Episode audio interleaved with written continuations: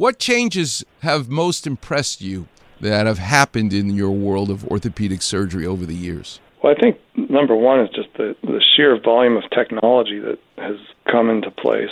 As you know, with hip and knee replacements, we're now using robotic technology, computer navigation. We just have so much more technology at our fingertips when we're in the OR to enhance the precision and the accuracy of the procedure. When I do a knee replacement now with the robot, I can tell within millimeters how well I've balanced the medial and lateral sides of the knee. I can tell my flexion extension gaps within a millimeter. I can dial in varus or valgus cut on the tibia within a degree. So it's really incredible how much precision there is with these new technologies.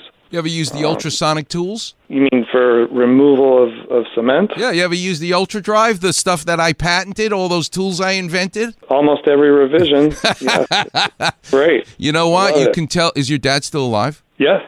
You can tell your dad. Be listening right now. You can tell your dad that his hero as an eye surgeon was Charlie Kelman. Charlie Kelman invented the phacoemulsifier, which is the way you use an ultrasonic tool to take a cataract out. And the man who invented that was named Charlie Kelman. Man, I would love to know if your dad ever met Charlie Kelman, but apparently I'll have to ask you'll him. Have to ask him. But Charlie Kelman, the ophthalmologist, went to the dentist and said, "Hey, that tool you're using to clean my teeth, how come it doesn't crack the tooth?" Charlie Kelman went and created ultrasonic chisels and tools that changed the way people did cataract surgery. Well, I did not know this, but I went to the dentist and asked the same question. How come this doesn't crack my tooth and just the hard plaque? And the dentist said, "How the hell should I know? Shut up, I'm just trying to clean your teeth." And I ended up bringing the UltraDrive just the same way the phacoemulsifier came to ophthalmology. I brought that. So it's nice. It's amazing, actually, to actually see this device that I woke my wife up at 2 in the morning and I said, "Oh, my God, that stuff, that cleaning tooth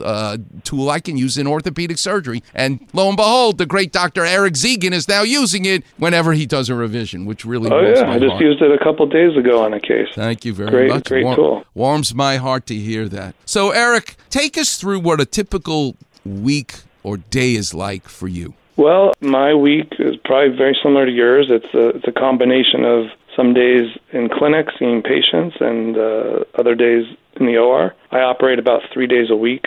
2 of those days are with 2 rooms, so bouncing back and forth between rooms. So the clinic days are quite busy.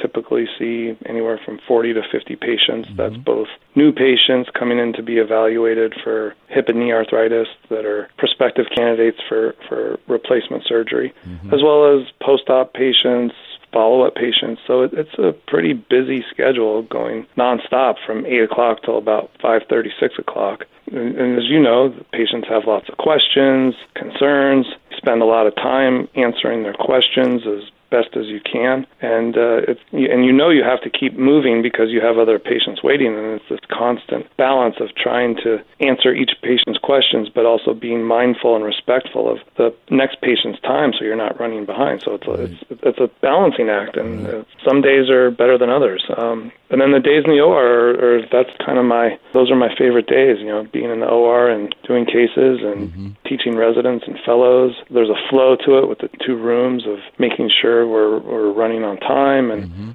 at the same time making sure that we're doing the case perfectly as possible. You know, John Wooden, being that I'm at UCLA, I get to say John Wooden quotes, but one of my favorite John Wooden quotes is, "Be quick, but don't hurry." Right. Which I love, because in surgery, you know, you want to be quick, you want to be efficient. The longer you have that wound open and the more bleeding there is, there's higher chance of infection, more chance for needing a blood transfusion. So you want to be efficient. So those 2 room days, again, another balancing act of making sure we're getting through the case as efficiently but as accurately and precisely as possible to keep things going.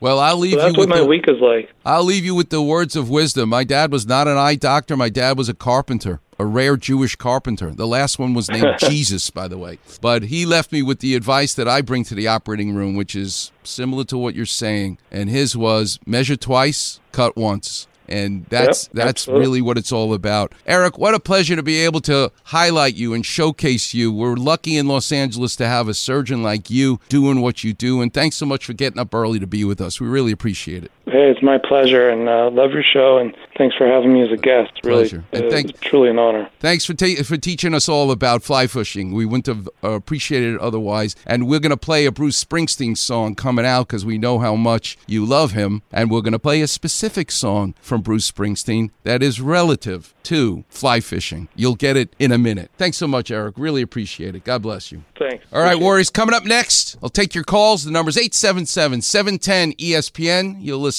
to the one and only Weekend Warriors Show here on 710 ESPN.